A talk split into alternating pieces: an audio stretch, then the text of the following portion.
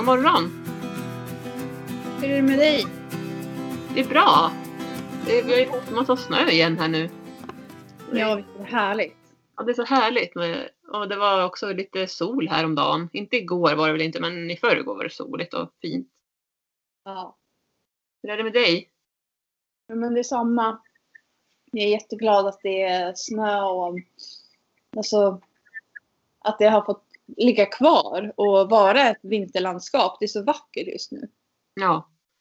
Ja, och det är också, tycker jag, man märker att det blivit ljusare. Eller så är det bara för att det vita gör lite skillnad. Men på hästskötarkursen igår så konstaterade vi att när de brukar komma där vid tre så brukar det vara mörkt. Men igår blev det typ mörkt runt fyra, strax efter fyra. Jag tror Ja, att det är det- några minuter varje dag som det blir ljusare.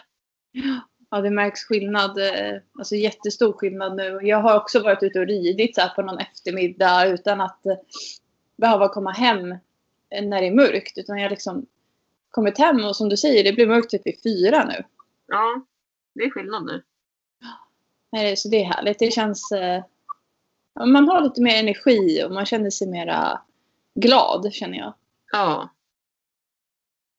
Sen är allt så mycket trevligare också när det inte är lerigt och, och smutsigt överallt. verkligen. Och hästarna inte ser ut som, ja, jag vet inte vad. Som att de har rullat sig liksom i lera och Eller lera ända upp hur? till knäna liksom.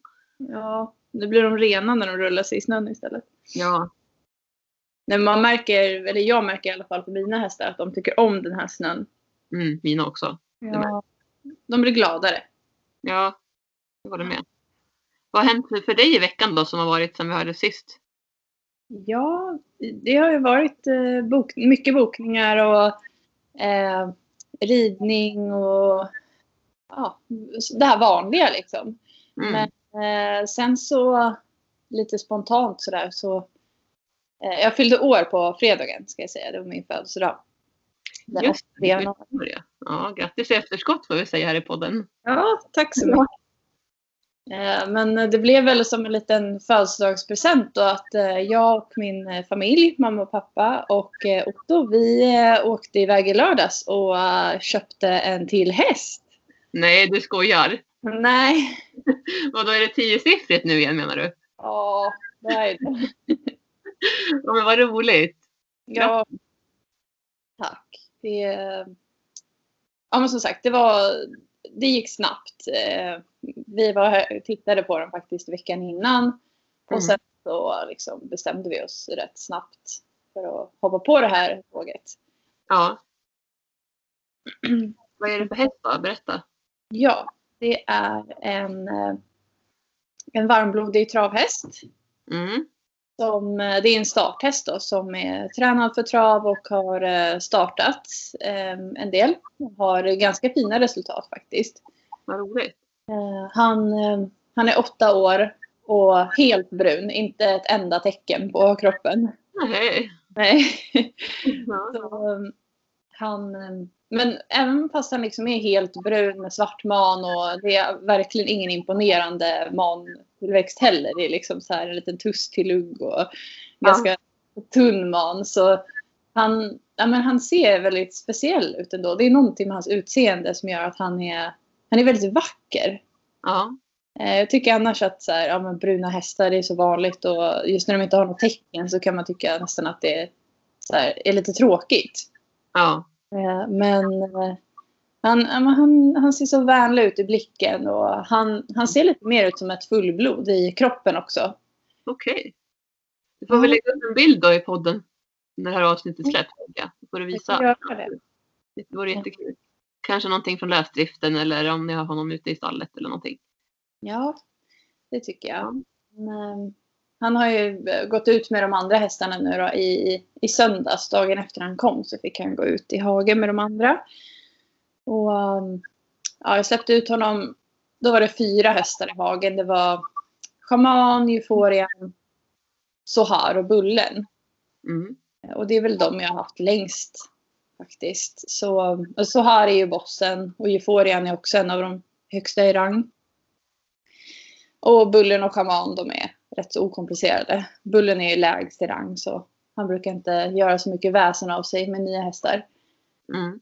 Ehm, Men eh, ja, han kom ut i hagen och han var ju typ helt ointresserad av de andra. Han ville bara gå och rulla sig i lösdriften och gå och äta på höbalen. Så, Mm. och, ja, de, de andra sprang efter och liksom försökte få hans uppmärksamhet och så till slut så hälsade de på varandra. Och, eh, sen släppte jag in de andra successivt då. Men alltså det, det gick otroligt eh, smidigt verkligen. De var så Vad skönt. Ja, ja de, de var besvikna. Men jag sa det till någon annan jag pratade med att jag har ju redan en så stor flock. Ja. Alla är vallacker och eh, de är vana vid att gå i stor flock och de är vana också vid att rida med många olika hästar och så. Så att för dem blir det inte en jättestor grej när det kommer en till. Nej. Eh, är jag, jag tror att det är en större grej om man har bara två hästar. Eh, Ja, men du som jag har till exempel. Ja, verkligen. Och så kommer det en ny och så har de här två gått tillsammans jättelänge och då blir det ju en stor grej när det kommer en till häst. Precis så är det ju. Det är ju det är lite logiskt egentligen att förstå att det är så det funkar. Liksom. Det blir mer spännande med en, med en ny häst om de redan är få från början. Ja, precis. Ja, men vad skönt att det gick bra. Ja, När han kom då, vilken dag sa du att han kom? på lördagen. Ja. Mm. Och hur gick, vad, vad hände då? Liksom, vad, hur gick det och hur var han på för humör? Eh, han, eh, han, när han kom fram så, alltså han är ju otroligt snäll. Eh, Mm. Verkligen som vänlig häst men eh, eh, mitt intryck så här långt i alla fall är att han är lite eh, lite lik eh, Oris och Shaman. Mina hästar som är lite mera eh, lite, kan ha lite inre stress eller att de blir lite nervösa och osäkra ibland. De har inte så jättebra självförtroende. Nej. Och det känns som att han också kan bli lite ängslig. Så, eh, när, vi, när han kom då så hade jag inne en häst som sällskap och sen tog vi in en tredje häst. Och så när en av hästarna skulle gå ut därifrån så då hade jag ju fortfarande kvar en kompis. Men han blev lämnad av en häst. Och då blev han jätteängslig och liksom tittade och sprang omkring och så blev han så att han bara stod och skakade och tyckte det var jättejobbigt. Så Ja. Eh, Då tog jag faktiskt ut honom i min rundkorall och tänkte att jag skulle longera lite för att ja, få honom att tänka och göra av med lite energi. Mm. Så um, ja, jag tänkte longera honom med lina men eh, han har inte gjort det så mycket eller kanske inte alls för att han var så här. Ja men han förstod inte riktigt att han skulle gå runt mig på en volt. Han gjorde det liksom ett varv typ och sen ville han gå in till mig hela tiden. Eh, så jag ville inte bråka med honom. Så då släppte jag faktiskt lös honom i korallen. Och jag var lite orolig och ville först inte göra det. För jag tänkte att han kanske blir alltså, helt galen och springer runt där och jättestressad eller så. Mm. Men eh, jag släppte honom och han liksom... Ja, men, han var ju supermysig att jobba med och sökte jättemycket kontakt. Och jag fick honom att både skritta och trava runt. Och, alltså, så fort jag bad honom om att stanna, då kom han in till mig. Och eh, tog kontakt och ville liksom följa med. Så att han, eh, han har en väldigt fin inställning till eh, kontakter med människor. Mm, vad skönt, vad kul. Ja, så... Det blir roligare och lättare att jobba med hästarna när de, när de är liksom, ja, men som du säger, uppsökande och, och nyfikna och vill, vill vara med. Exakt. jag kan känna igen Abbe i det du berättar om också. Liksom. Lätt att stressa upp sig ibland. Men det går rätt snabbt över de här när man blir skrämd eller uppstressad. Och sen Ja. blir man bara liksom väldigt nyfiken och social och lätt att jobba med. Liksom. Ja. Ja, vad roligt. Skönt Ja. att det ändå har gått bra. Liksom. Ja, jo men absolut. Och jag kände efter jag hade haft honom i korallen så blev man ju jättemycket lugnare i stallet och sådär också. Och nu när han får gå i hagen med sin nya flock och liksom landa så, så känner jag att han blir mer och mer avslappnad och söker mer kontakt med hagen och sådär också. Så det ska nog bli bra. Det ska det Det man glömmer bort lite, alltså jag som har haft mina nuvarande äh, hästarna som jag hade innan, de har jag haft ett tag. Och då Ja. har jag liksom glömt bort det här med när det kommer en ny häst. Det är helt natur naturligt för dem att eh, ja, men det är en stor grej. De flyttar och det är liksom ett, en ny omgivning och nya hästkompisar. Och, det är, det är klart att de blir lite uppjagade. Eller liksom, det är Ja. nytt. Ja, så är det ju.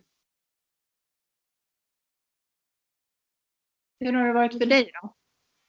Jo, men det har varit bra. Eh, vi kan väl uppdatera lite grann hur det har gått med Abbe där också efter att ni hade varit här, du och din pappa och din sambo.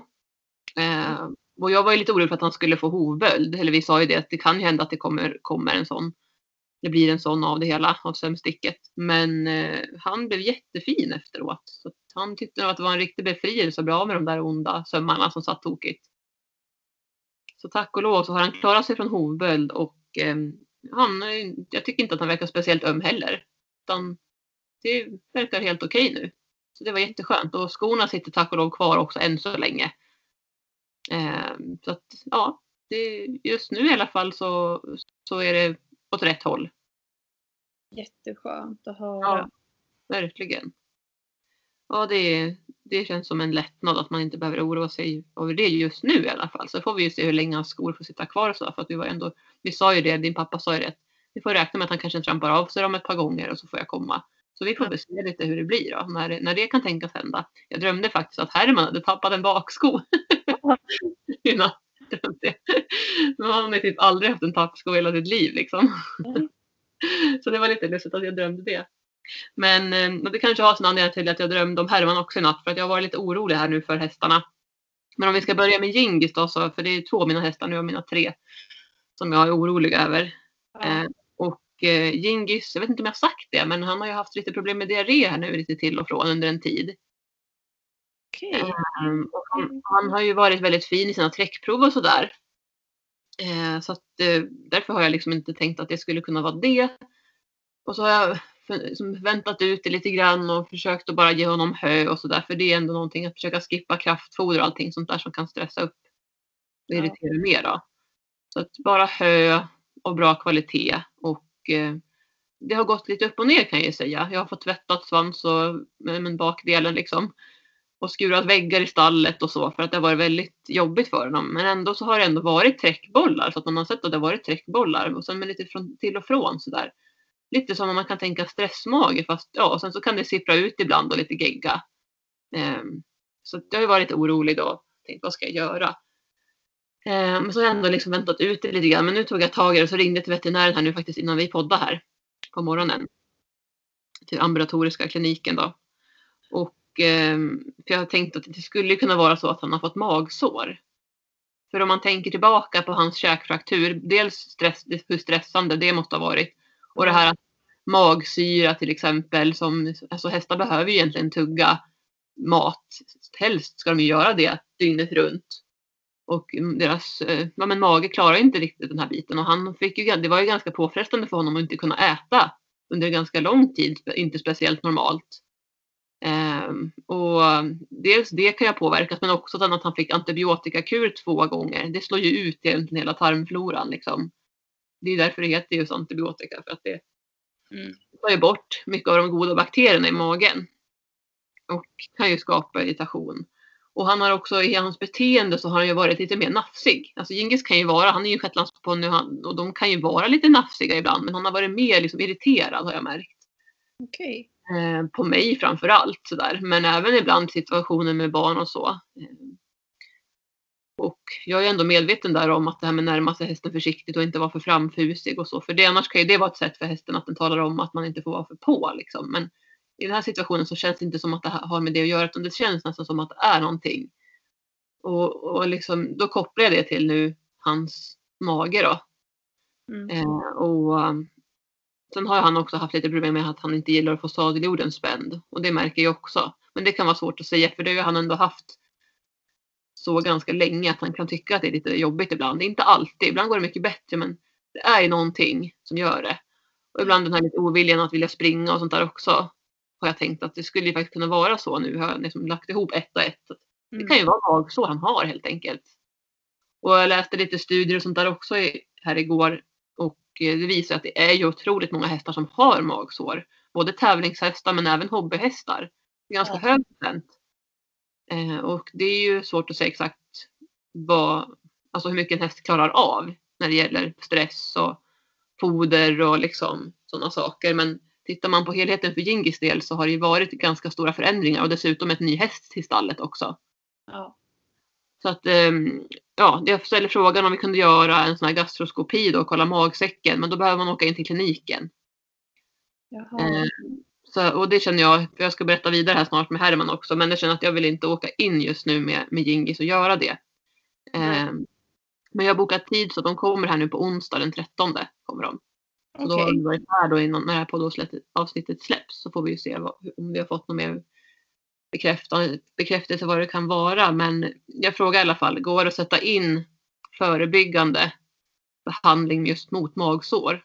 Och Mm. det sa att ja, det kan man ju göra liksom om det är så att man misstänker det eller så. Det kan man även göra annars också om man kanske har tävlingshästar eller Mm. hästar som presterar mycket och som är stressade och så kan man sätta in det. Men också att det är ganska dyrt. En dyr Ja. medicin. Jag har ingen aning om nu vad vi vill prata för pengar där men jag känner att det är ändå beredd att göra för att jag tror ändå, det, min magkänsla säger att det är magsår han har. Någon typ av variant, antingen lite blindigare eller lite större problem. Så jag får väl se vad veterinären säger då när de kommer ut på onsdag. Ehm, när vi har diskuterat igenom det hela, om vi ska börja så och sen kanske jag får åka in med Gingis vid senare tillfälle. Till och kolla i så fall magsäcken då. Eller göra någon typ av uppföljning också efter att han har fått medicinering och så. Så vi får väl se. Men om vi sen tar Herman då så vill jag, min, minns jag inte heller om jag har nämnt det i podden om att hans aptit har förändrats. Nej, jag vet inte heller riktigt om vi har pratat om det. Jag tror inte vi har gjort det. Nej. Det har väl kanske varit lite så här förnekelse. Det är jobbigt att inse. Dels att Herman nu snart fyller 24 år här i april. Ja. 24 liksom. Han blir ju ändå, jag har ju ändå haft honom snart i 20 år. Och det är Ja. klart det är jobbigt. Men jag har ju märkt att vid fodringstillfällena, i stort sett alla fodringstillfällena, så är han, har han minskad aptit. Han går liksom, han är alltid, så här, han har alltid varit en häst som gnäggar när man kommer, som för att han vill ha mat och han springer fram till maten. Han är liksom verkligen så jättehungrig. Liksom. Alltid har han varit så, pigg på maten. Och, Mm. men nu, vad kan det vara, säg att det är en tre, fyra veckor sedan då kanske. Så börjar jag märka en förändring att nej, han liksom bara. Det var, jag tror att det första gången jag märkte det var i stallet när jag hade tagit in dem för natten och så skulle jag ge mat. Och så la jag in hö i boxen och så liksom gick han fram, nosade lite på höet, så här, puttade lite på det och så tittade han på mig liksom. Och så tänkte jag, men väntar han kanske på kraftfoder, att det är det då? Men nej, så gick han liksom och ställde sig på andra väggen mot Abbe och såg att liksom, vem typ ville hälsa på honom ungefär. Och så gick han tillbaka till höet, nosade lite och så tog han något strå. Så jag bara, men tänkte vad är det nu? Är det något kolik? Tänkte jag liksom också först. Men symptomen riktigt, jag, jag kunde inte se några andra symptom eller så. Nej. Och sen började han ändå äta liksom och så åt han ju upp sin mat och så. Det gör ju han nu varenda måltid. Men han börjar lite så att han går fram till höet, eh, tittar lite, nosar, tar något litet strå och så tuggar han lite grann och sen så kommer han igång och så äter han. Eh, så att jag vet inte riktigt vad det beror på. Om det är bara åldern, att han liksom att, det, man säger ju det också att när hästen åldras så brukar ju aptiten minska lite grann. De har inte lika bråttom fram till maten. Men jag tycker att på Herman så har det kommit ändå ganska plötsligt från en dag till en annan. Mm. Det var det som fick mig att reagera. Att, men vänta nu liksom. Eh, och eh, eh, det skulle ju kunna vara så att det är någonting med tänderna. Mm.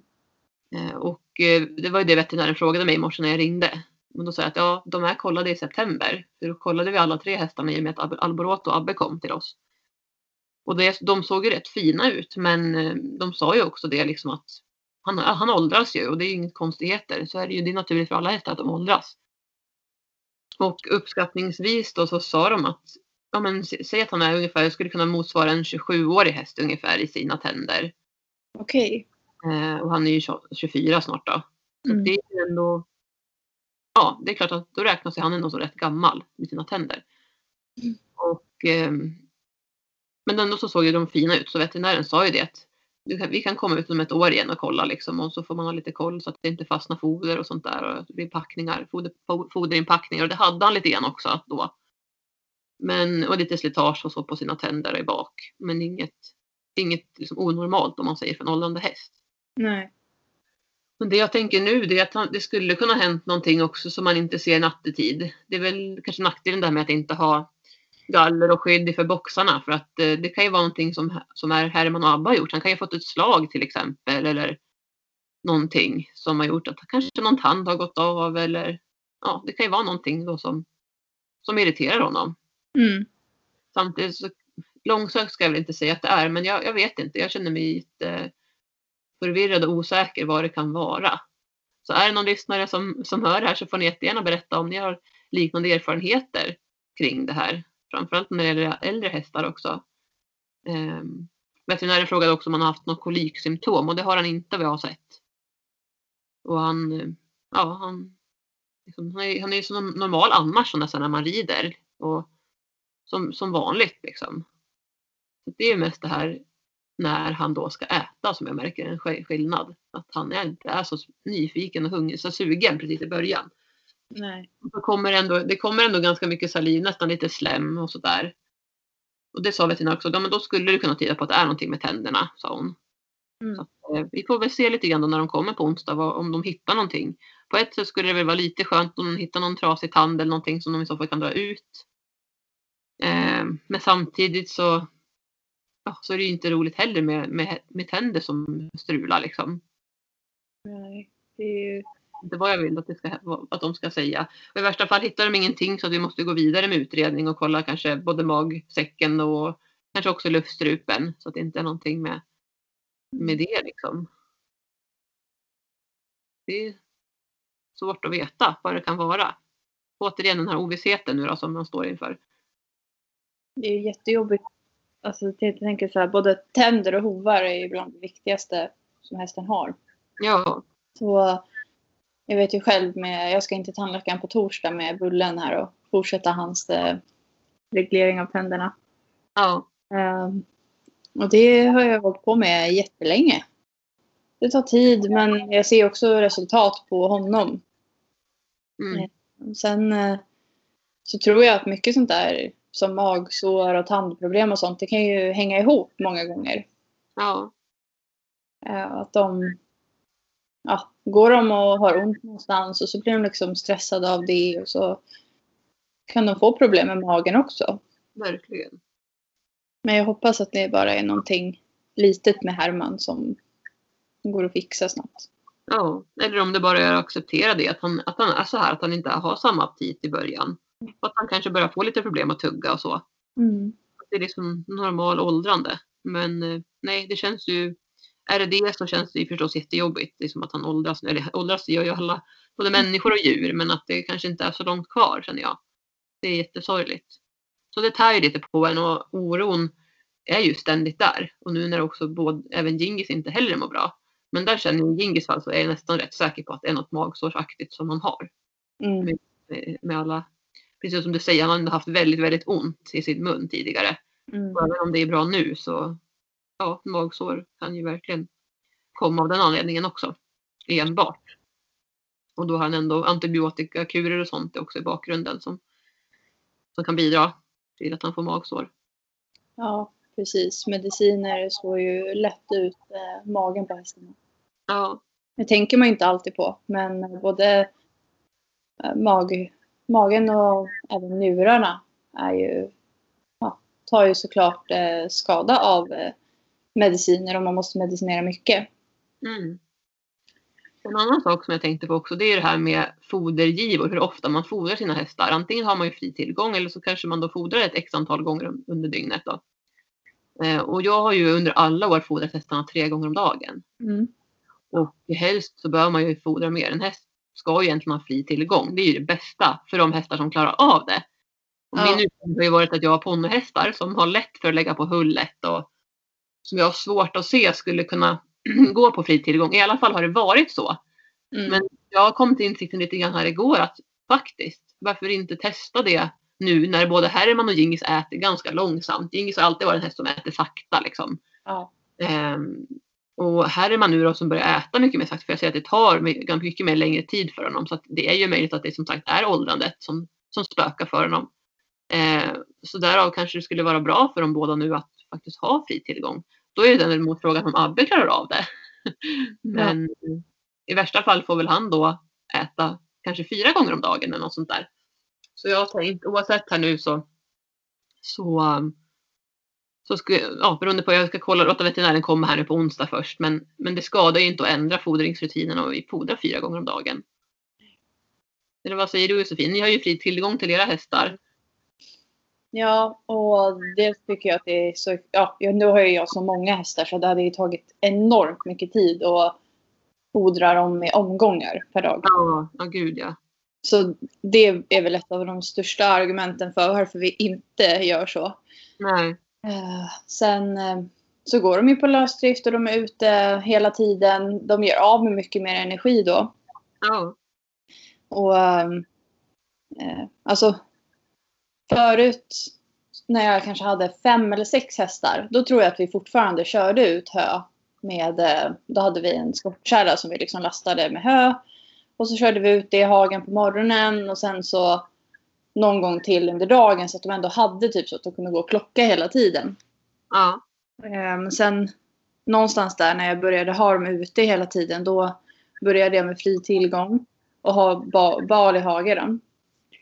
Ehm, och alltså jag kan inte säga att jag har märkt att eh, de som är mer lättfödda att de liksom var smalare förut när de inte hade en bal i hagen hela tiden. Utan alltså de är ju typ likadana nu som de var då när de inte hade fri tillgång. Mm. Jag har väl ja, kanske tre hästar som är ganska lättfödda som lätt blir liksom runda och går upp i för mycket vikt. Mm. Men så länge de håller igång och liksom motionerar och gör någonting eh, i veckorna så då blir de inte tjocka. Nej. Och sen så tycker jag alltså det gör ju ingenting om de har lite överhull så länge de inte är jätte, jättetunga och, och verkligen överviktiga. Nej, nej, men det håller jag med om. Och framförallt vintertid också så, så tycker jag att det är lite bra att de har lite att ta av. Ja. Nu ska det dessutom bli väldigt kallt här framöver säger de. Det skulle kunna bli uppemot en 10-15 minus nu. Ja. Eh, så då, i den aspekten så är det ju faktiskt inte någon större fara. Men det är som du säger, man måste hålla koll på det ändå så att de inte blir Mm. för överviktiga. Har hästarna möjlighet till fri tillgång så tror jag att de eh, reglerar det där bättre själva när de behöver äta. För det är deras naturliga sätt att göra. Mm. Så får man väl bara också ha koll. Man kan ju ha ett foder i så fall som är lite mag- magrare då i, ja. i sig. Eh, Det vet jag faktiskt eh, några som jag känner som har hästar som är så här lättfödda. Eh, och de har dem på lösdrift och de har fri tillgång men de ger kanske inte bara hö eller hösilage utan de ger kanske halm också. ja, De blandar det så att de inte får för många kilo hö per dag. Utan att de, de liksom fyller ut det med något annat som ändå tillgodogör det här eh, tuggbehovet. Och att de får i sig fibrer och nyttigheter från det med. mm, Och det har funkat jättebra för dem. just det. Ja, det är ju jättebra som du säger. Det är ju någonting som man verkligen kan göra. Men att man bara ser till att huvudfödan är ändå hö eller hösilage eller ensilage eller så. Och att då, eh, för, för eh, det jag har hört också är att får man för mycket halm då kan det bli kolik och sånt där av det om det blir för mycket. Eh, Ja, det ska mm, ja. vara grovfoder i första hand. Ja, jag tänker att har de både och så kanske de också reglerar det själva för att Mm. hö är ju ändå det som är mer välsmakande liksom. Jag vet att Abbe, då han har blivit fodrad med hö och sen har han fått fri tillgång till halm. Ja. Har han haft i Spanien. Eh, Så att ja, eh, jag får se över lite grann foderrutinerna här också. För att det tänker jag att eh, kanske skulle kunna hjälpa lite mer regelbundet också. Och det är ju viktigt för deras mage. Att ha, att in, att de- säger någonstans, jag läste igår också, att fyra timmar max bör hästarna inte vara utan foder. Nej. Och eh, för min del med våra hästar så blir det ju oftare, alltså det blir fler, fler timmar utan med tanke på Ja. att de får tre gånger om dagen. Mm. Även om de får ganska stora mängder när de väl äter då. De, de står och äter oftast en och en halv nästan ett par timmar kan de ha nästan lite kvar Mm. sådär. Men ändå så blir det ju då mer timmar emellan. Vilket egentligen inte är så bra. Nej. Men är det som du säger, det har att göra med också hur man, man har möjlighet tidsmässigt att fodra. Och jag kan ju säga att nu sen Abbe kom så har jag och min man, vi har ju fodrat hästarna själva alla tre måltider varje dag. Mm. Tack lov att vi är hemma mycket liksom, eller är hemma hela tiden i stort sett så att vi kan göra det.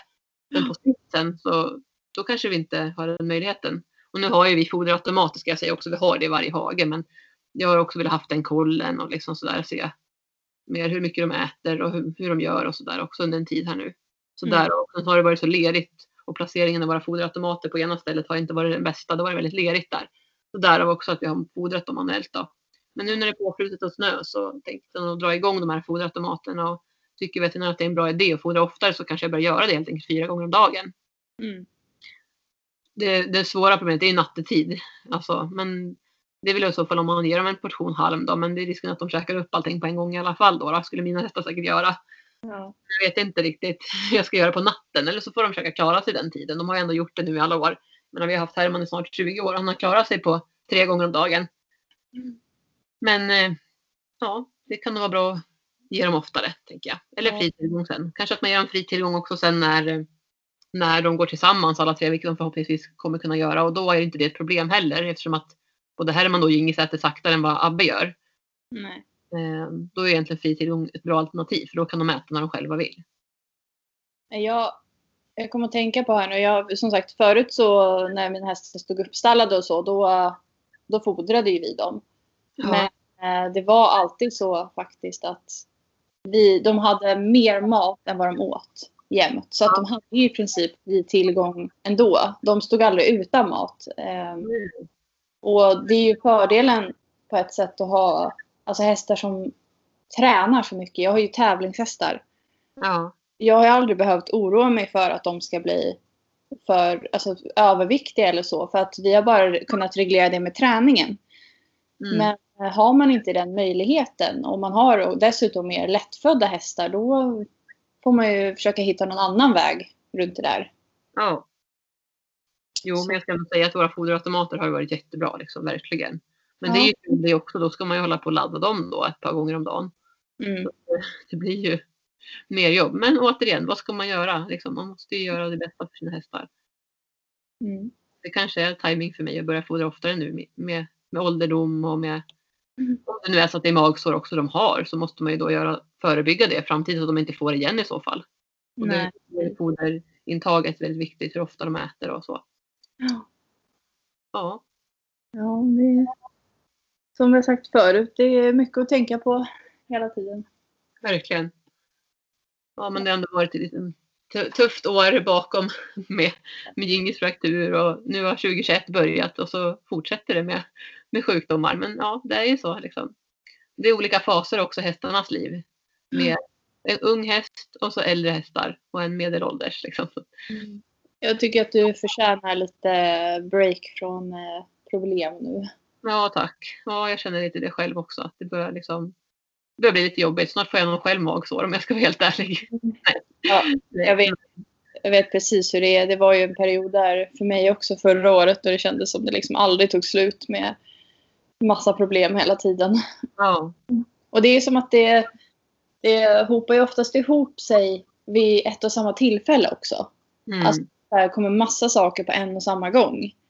ja det kommer sällan ensamt. Precis. Men då kan man ju hoppas att det, det betyder att det blir lite lugnare en längre period efter det då. När man har tagit Ja. igenom. Verkligen.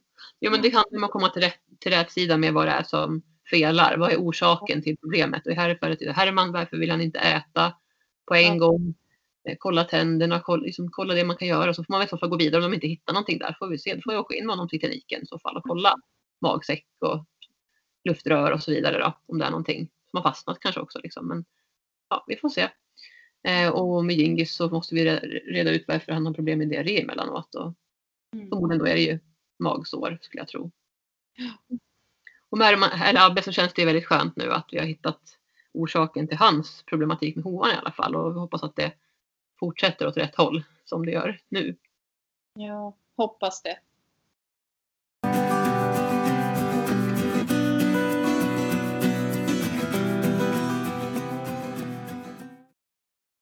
Ja, som sagt. Så det, det är så här i perioder. Och man får, eh, jag hatar den här frågan eh, som jag ibland får. Eh, bara, ah, är allt bra med hästarna? Är alla friska och skadefria? Den, Ja. det jag försöker liksom undvika att svara på det. Ja, Det känns verkligen som, säger man att allt är bra så kommer någonting att hända. ja. Ehm, Det är många hästar också. Du har liksom tio hästar nu. Ja. Jag brukar bara säga det, ja. Vi får hoppas, att- jag hoppas det. Tar till det. Ja, precis. Det är, det är så. De har eh, fyra ben att hålla ordning på. Ja. Plus en eh, väldigt komplicerad eh, matsmältningsapparat och allting. Så Mm. komplexa djur. Verkligen. Ja, men eh, har du, har du tränat Abbe någonting då? Eller har, du, har han Ja. tagit det lugnt? Han har tagit det väldigt lugnt har han gjort fort, fortsättningsvis. Har han I och med hans hovar och det här också. Så har jag velat låta honom, hans hovar växa till lite grann och så. Men vi har tömkört och Mm. ja, långtyglat och sådär. Men jag har faktiskt inte ridit än. Har jag inte gjort. Nej. Eh, så att, eh, men tanken är väl att jag ska tömköra honom idag. Eh, kanske lite löshoppning också för nu har vi fått ganska mycket snö och det är lite snö på ridbanan och sådär. Så det kanske Mm. blir lite varmt idag så han får springa och leka lite grann idag. Eh, för nu har de ändå haft, både alla tre hästarna har haft ganska mycket vila under jullov och sådär. Så att då behöver de också startas igång lite försiktigt, lite lugnt och få leka lite grann bara. Känna in sin egen kropp. Eh, och sen får vi se om jag kanske rider imorgon tisdag då, för imorgon börjar ju barnen igen på, på skola och förskola och sådär. Så då har jag en plan i alla fall på att försöka rida imorgon om vädret tillåter. Annars så får det bli här någonting under veckan.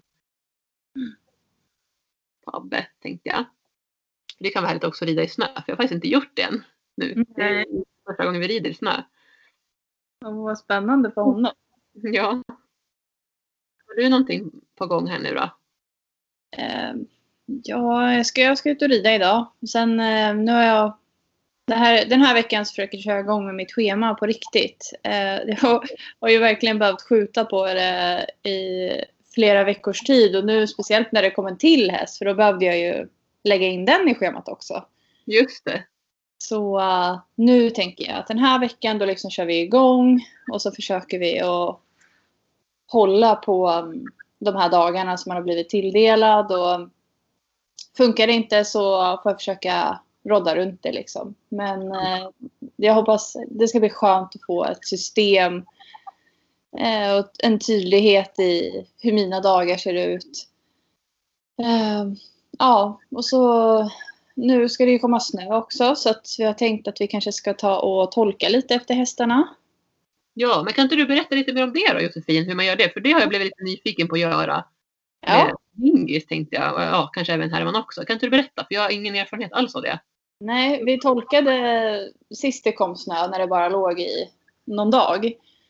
Och um, jag har faktiskt ett tolkningssele. Det är, jag tror att man kan köpa det på någon valfri hästbutik som har ett, ett bra utbud. Ja. Eh, Men man kan också använda sig av till exempel tömmar. Eh, Man kan ha longerlinor också. Bara du har någonting som du kan hålla i när du ska åka bakom hästen. Sen är det en fördel om det du håller i är delat eller i alla fall att det kan gå isär. Om Ja. det skulle vara så att man tappar det och hästen liksom får in det runt benen. Det är inte så här optimalt kanske. Nej. Så um, vi har haft eh, Ja, jag hade bland annat tömmar som vi har när vi kör travhästarna. Och de är i läder och sen så är det liksom en liten eh, Ja men som det är på tyglarna, en sån här eh, Man kan öppna ett spänne i mitten. Ja, Så de kan gå isär om hästen skulle trampa på dem eller sådär.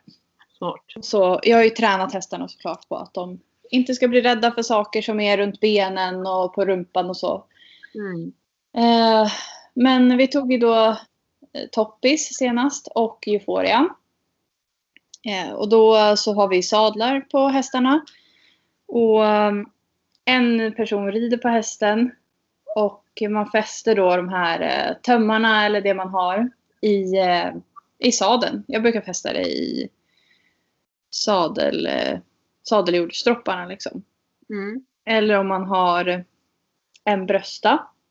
Precis vad jag skulle säga. Om man har en bröstsele, vilket jag har till Gingis. Mm, det då. precis. Ja. Och jag ska också säga det, alltså fäster du i sadeln så är det ju, då bör du ju ha en, en brösta på hästen fram till så att du inte liksom drar sadeln bakåt när hästen ska dra, dra fram den här pulkan. Det det. blir ju ändå en vikt som den har bakom sig. Om man tänker då när man kör en häst så, på ett vanligt körsele så har du ju alltid en brösta på hästen.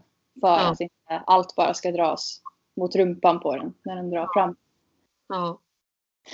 Ja, men då jag red på toppis och så fick han dra pulkan bakom sig. Och den som satt på pulkan höll ju då i de här tömmarna. Mm. Eh, han tyckte att det var lite läskigt först då, Toppis. Även om han, han är ju en körhäst så att han är van vid att ha saker bakom sig. Men eh, ja, jag ska säga att vår pulk, vi hade en pulka eh, och vi hade två hästar. Så vi tog en balplast och ha bakom eh, en av hästarna. En sån här stor, alltså den vita plasten man har över balen. Ja. Eh, så att det kanske var förståeligt att Toppis tyckte att det var lite konstigt att ha den där bakom sig. ja. Eh, Så det blev miljöträning samtidigt och som ni säkert vet så brukar jag utsätta mina hästar för mycket. Så det var inte som att det, ja, det var en jättestor grej för honom. Då hade jag ju aldrig tagit en balplast. Så. Nej, precis. Det får inte vara för läskigt för då riskerar man ju skada sig själv också. Liksom. Exakt. Som du säger, det är ändå bra att utsätta dem och så träna på det. Ja. Mm. Och då så först då innan vi åkte på balplasten så var det en person som gick bakom honom och drog den så att han liksom fick se den och höra hur det lät och så. Och sen när han slappnade av och inte brydde sig om det då, då så kunde de åka. Mm. Och eh, vi körde runt i min sommarhage. Eh, och ja, men det är superkul. Man kommer upp i en bra fart. Eh, beroende på hur, hur snabbt man vågar rida med hästen då. Ja, precis. Nej, men jag tyckte det skulle kunna vara jätteroligt att göra det med Gingis. Och så, ja, om man törs då så kanske man, man kan ju börja som sagt i skritt och så kanske lite trav och så springer jag fram och leder Gingis tänker jag. Så kanske barnen kan sitta i, till exempel Kevin då som ändå fyller snart åtta år. Ja. kan sitta i det. Det skulle vara kul att testa faktiskt. Men, vad, men funkar det med vilken pulka som helst tänkte jag säga. Det beror på förstås om det är en vuxen som ska sitta. Orkar en pulka dra en vuxen sådär? Eh, ja, vi har ju, vi hade ju då balplasten. Det ska jag säga. Ja. Det, det är inte optimalt för att den glider inte jättebra. Och eh, det kommer upp extremt mycket snö på balplasten. Så att den som åkte på den blev ju ganska kall. Ja. Eh, men sen har vi faktiskt någon form av, jag vet inte om det heter wakeboard eller något. En sån här som man egentligen ska surfa med eh, i vattnet. Ah, Mini vattensurfbräda. mm, Och eh, den glider jättebra i snön. just det. Och sen, alltså ska man ha en pulka eller något sånt då vet jag inte om det finns någon, alltså barn, större variant av barnpulka så kanske det är att föredra. Man måste få plats själv tänker jag. Ja, precis. Tråkigt till, till liksom. Man måste, och man måste kunna sitta bekvämt samtidigt som man måste liksom kunna ha kontroll över hästen. Ja. Ja, Vi tänkte faktiskt eh, köpa ett tefat också. Så att nästa gång vi kör då har vi två stycken grejer att åka på. Så vi inte behöver ha balplasten. Och jag tror att tefat kan vara bra att åka på. Då kan man välja hur man ska sitta också. Man kan sitta i skräddar om man vill. det är smart. Mm. Eller på knä. Mm. Mm. Nej, men eh, det kan jag rekommendera. Om ni inte har provat att tolka så är det väldigt kul. Ja, det måste vi testa. Passa på nu när det är snö och vinter. Ja, och hästarna tycker att det är ganska roligt. Euforien blir jättetaggad när han Ja. drar eh, pulkan. Ja, jag kan tänka mig det. Jag tror att Inge skulle älska det också. Ja, Mm. ja men eh, ska vi ta och säga så för den här veckan då? Det kan vi göra. Så får alla ha en, ja, en fin helg då när det här avsnittet släpps. Mm. Och hoppas att ni också får lite härlig vinter eh, nu. Om ni nu vill ha snö. Ja. Det är inte alla som vill förstås, men Nej. jag tror många av oss häst, hästägare i alla fall vill, vill ha det. I alla fall min uppfattning. Sen beror det på. Men det kanske har väldigt fina hagar och mycket bra ytor och sådär så att man inte är riktigt påverkad av, av leran. Och som jag tror att de flesta i alla fall har lera på ett eller annat sätt. Och att man är lite trött på det här gråa trista som har varit. Och Mm. precis som du sa inledningsvis så känns det så skönt nu att det är vitt och mycket ljusare. Ja, verkligen. Ja, men vi får verkligen önska er en, eh, en fin helg. Det får vi göra. Eh, Ja, önska er en härlig, fin, god fortsättning igen. Ja, Eh, Det är fortfarande bara början på det nya året. det är det. Mm. Jag hoppas att det blir ett, eh, ett lugnare år. Ja, vi får hoppas att det blir en lugnare år. Ja. Och man får lite re- rätsida på det här med Herman och Gingis.